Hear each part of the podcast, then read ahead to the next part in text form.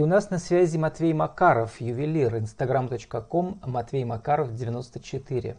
Жизнь ювелира в сторис или как продвигать свой бренд. Матвей, добрый день. Добрый день. Тяжело жить э, э, в сторис ювелиру? А, ну, на самом деле я к этому довольно не просто шел. И у меня все-таки есть такая ну, с молодости боязнь а, сцены, что ли. А, я когда-то выступал на сцене, тоже там а, занимался музыкой, и у меня была проблема, что я на сцене забывал всегда слова. Абсолютно всегда. И, и выкручивался только импровизацией. И сторис, ну, то же самое, это дело практики. И у меня не сразу получалось все это снимать, не сразу получалось как-то вести Инстаграм. Это было для меня... Ну, мне при, пришлось перешагнуть через себя, так как э, хотелось все-таки... Э, ну, это маркетинг, это продвижение, ну и в конце концов тоже хочется иногда чем-то поделиться с другими людьми, э, может быть, чем-то полезным. То есть, ну, в таком ключе. Мне показалось, что в сторис вы честно показываете все стороны жизни да, ювелира, и совсем даже они не гламурные. Ну, гламур присутствует, да, потому что и клиенты бывают такие, да, и сами ваши изделия, они красивые и гламурные. Но одновременно это вот такая вот скромная мастерская, да, там такой э, как бы интересный фиолетовый цвет у вас. Мне очень понравился ваш плакат, как раз вот для нашего, для нашего подкаста ваше фото и ваш любимый плакат висит у вас над рабочим местом, не позволяет сомнениям помешать твоей мечте. Э, и вы показываете пальцем на, на эту вашу любимую картину, что ли, скажем, да, такую визуальную, mm-hmm. с визуальным вашим девизом. Она намекает на то, что ваш жизненный путь был не такой простой. Расскажите. Да, он был непростой, если честно, чтобы создать свою мастерскую, вообще, чтобы прийти к этому, я шел ну, очень долго, наверное, лет 17, скорее всего. А сколько вам что... сейчас лет? 26. Ну, не так а, много. Ну, тем не менее, меня постоянно что-то оттягивало, то есть, как только я поступил на, в колледж, на, именно на ювелира, это тоже интересная история, потому что я... 10 лет вы мечтали, да? А в колледж пришли вы сколько лет? Ну вот, нет, нет, э, я, получается, пришел 16 лет, ну то есть я не должен был быть ювелиром, у меня не было такой мечты стать ювелиром, это случилось, э, не знаю, я так считаю, что это судьба так сложилась, потому что я хотел быть архитектором, но я не поступил туда, э, у меня постоянно какие-то препятствия были на как, ну, именно, чтобы поступить в строительный колледж. У меня постоянно что-то, я то попал в больницу, то еще что-то. Я почему-то меня все время оттуда отводило. И так и все дороги, э, все трудности, они все привели меня только вот э, к, ну, к ювелирному делу. И как только я туда попал, я понял, что я попал именно... Ну, это то, чем я хочу заниматься. Ну, это и... интересная дорога, да, то есть это совсем для каждого. То есть как можно попасть случайно в ювелиры? Расскажите. А, ну, я изначально с детства э, мечтал быть э, ну, со строительством что-то связано. У меня отец по образованию строитель и занимается в этой же сфере. И ну, хотелось то же самое. И получается, что когда я не смог поступить в строитель, у меня какие-то проблемы начались, и у меня мама нашла просто уже запасной вариант. Она понимала, что я, ну, в растерянности, она нашла, говорит, вот, типа, есть а, колледж э, предпринимательства, и там есть профессия ювелир. Может быть, тебе интересно, раз уж мы, э, я начал художку ходить. А если честно, я в школе я был очень э, большим двоечником по ИЗО. То есть я вообще не рисовал, за меня все рисовали. То есть, да, странное предложение со стороны мамы пойти в ювелиры. Ну, ну потому, да, то есть чтобы поступить на архитектора, мне пришлось пойти в художественную школу на один год, ну, чтобы научиться рисовать.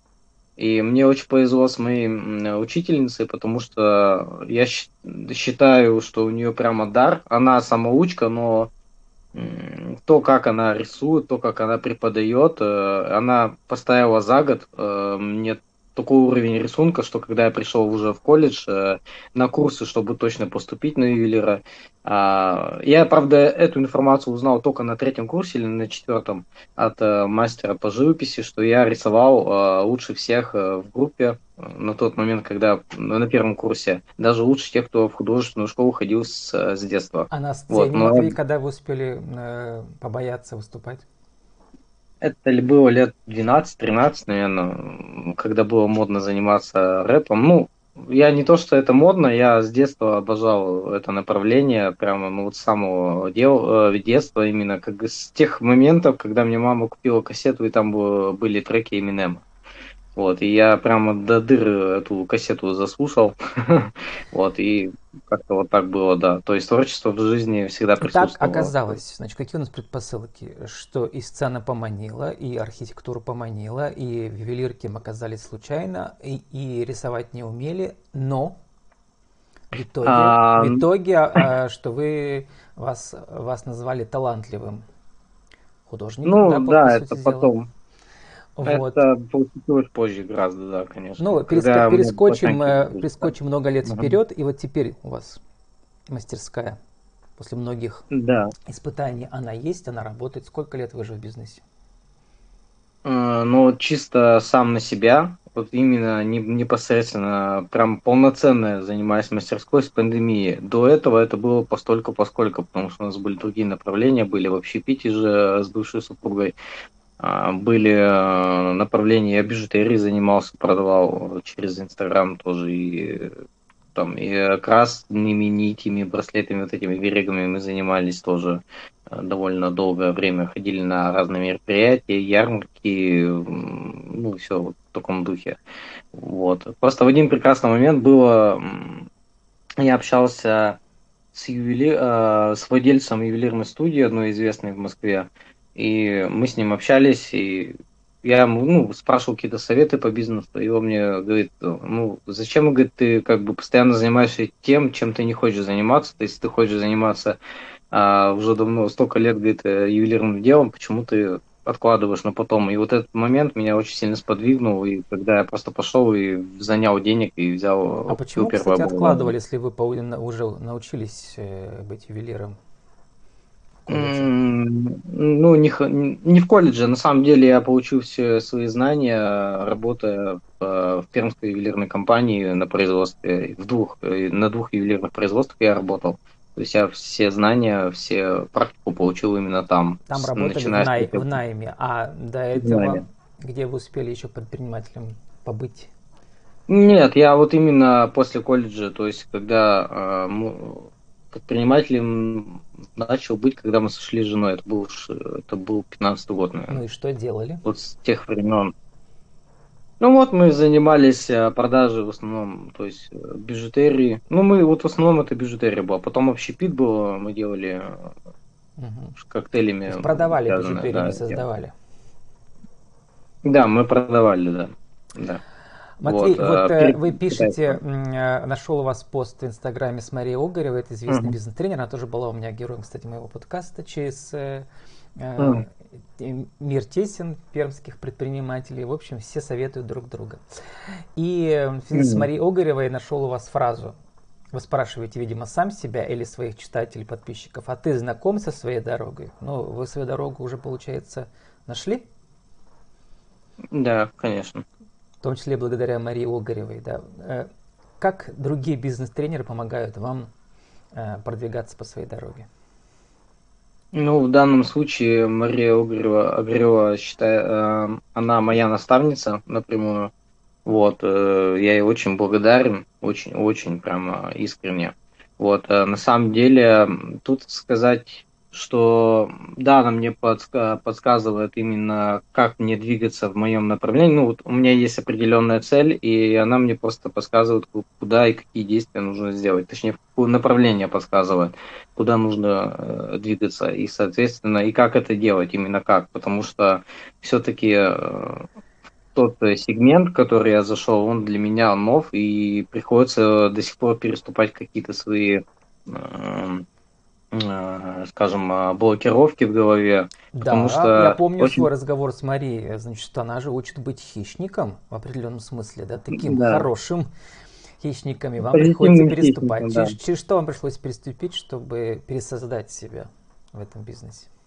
А, во-первых, э, это, конечно же, публичность, потому что, и, честно, Страх я понял, исчез. что...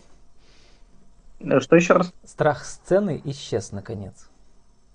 Ну, да, он в целом он сейчас исчез. Я понял, что когда, если рассказывать о том, а, чем ты болеешь, именно в хорошем смысле, имеется в виду своим делом, то здесь нету страха об этом э, говорить. Тут наоборот э, появляется уверенность в себе, потому что э, являться экспертом в этом это правильное решение. Когда ты есть какое-то сомнение, какие-то сомнения, неуверенность в себе или в своем деле, тогда вот здесь уже появляется страх. То есть, ну, неуверенность. Здесь, как бы я за каждое слово свое знаю, уверен. То есть, если я сказал так, то, ну, значит, я сказал так.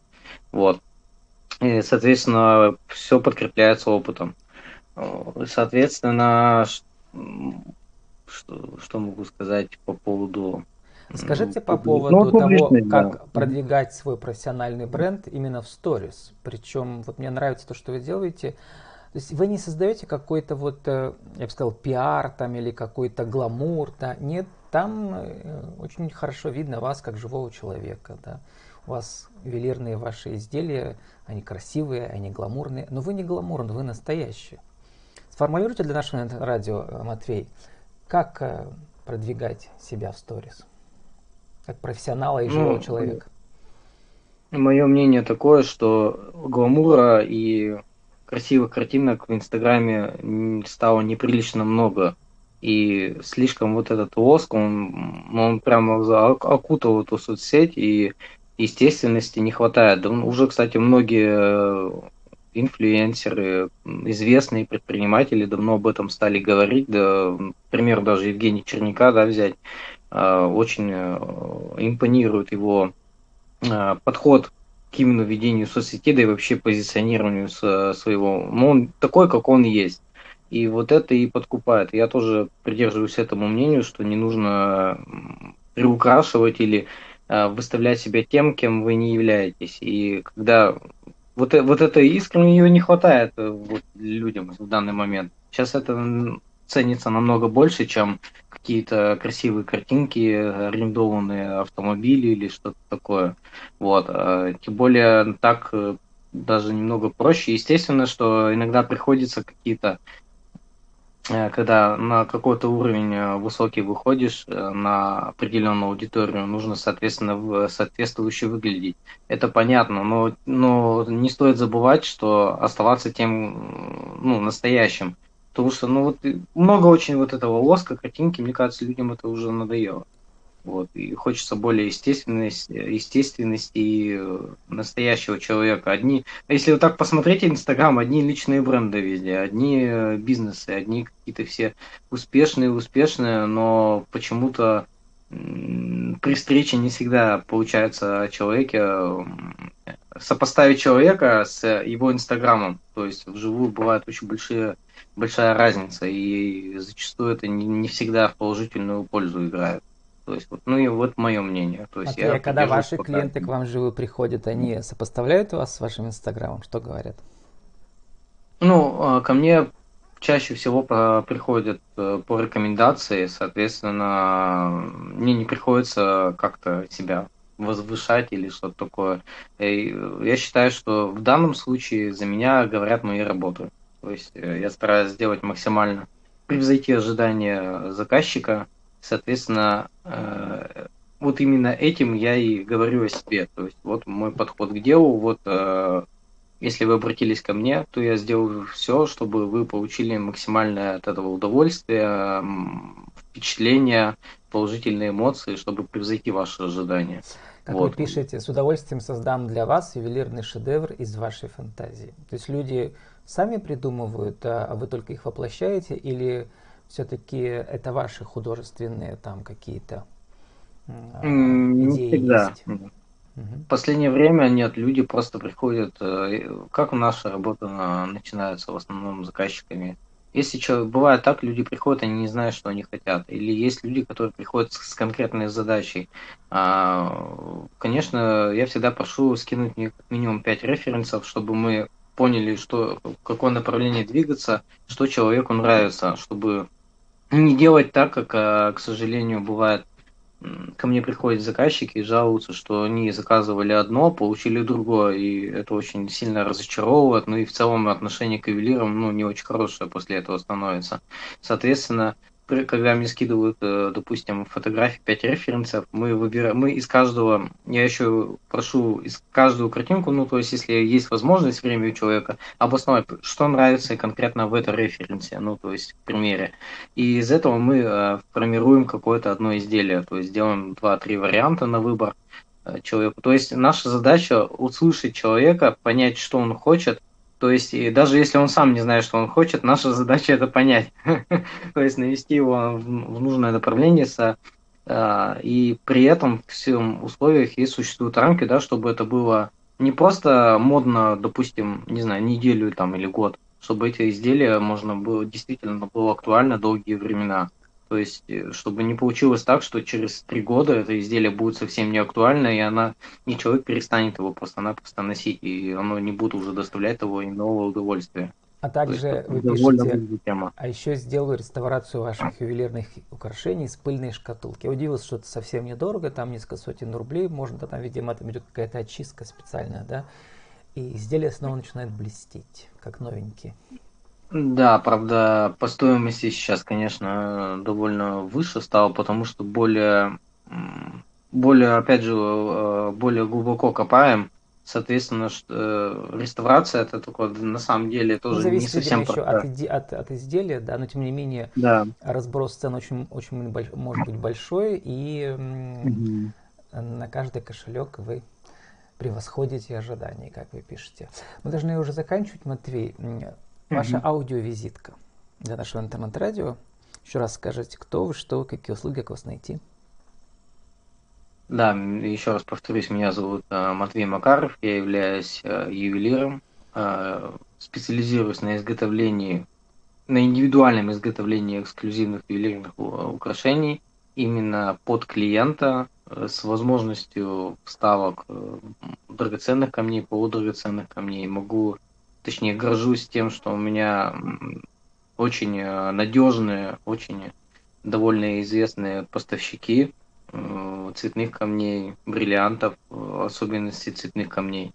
Соответственно, за хорошую приемлемую стоимость мы можем дать кам камни более высокого качества, нежели что предлагает нам масс-маркет. То есть за эти же деньги мы можем вам дать намного на более высокое качество цветных камней с сертификатами и так далее. То есть это очень такая очень цен, это очень высокая ценность вот именно этой услуги. С нами был Матвей Макаров, ювелир, instagram.com, Матвей Макаров, 94. Жизнь ювелира в сторис или как продвигать свой бренд. Матвей, спасибо и удачи вам. А вам спасибо. До свидания.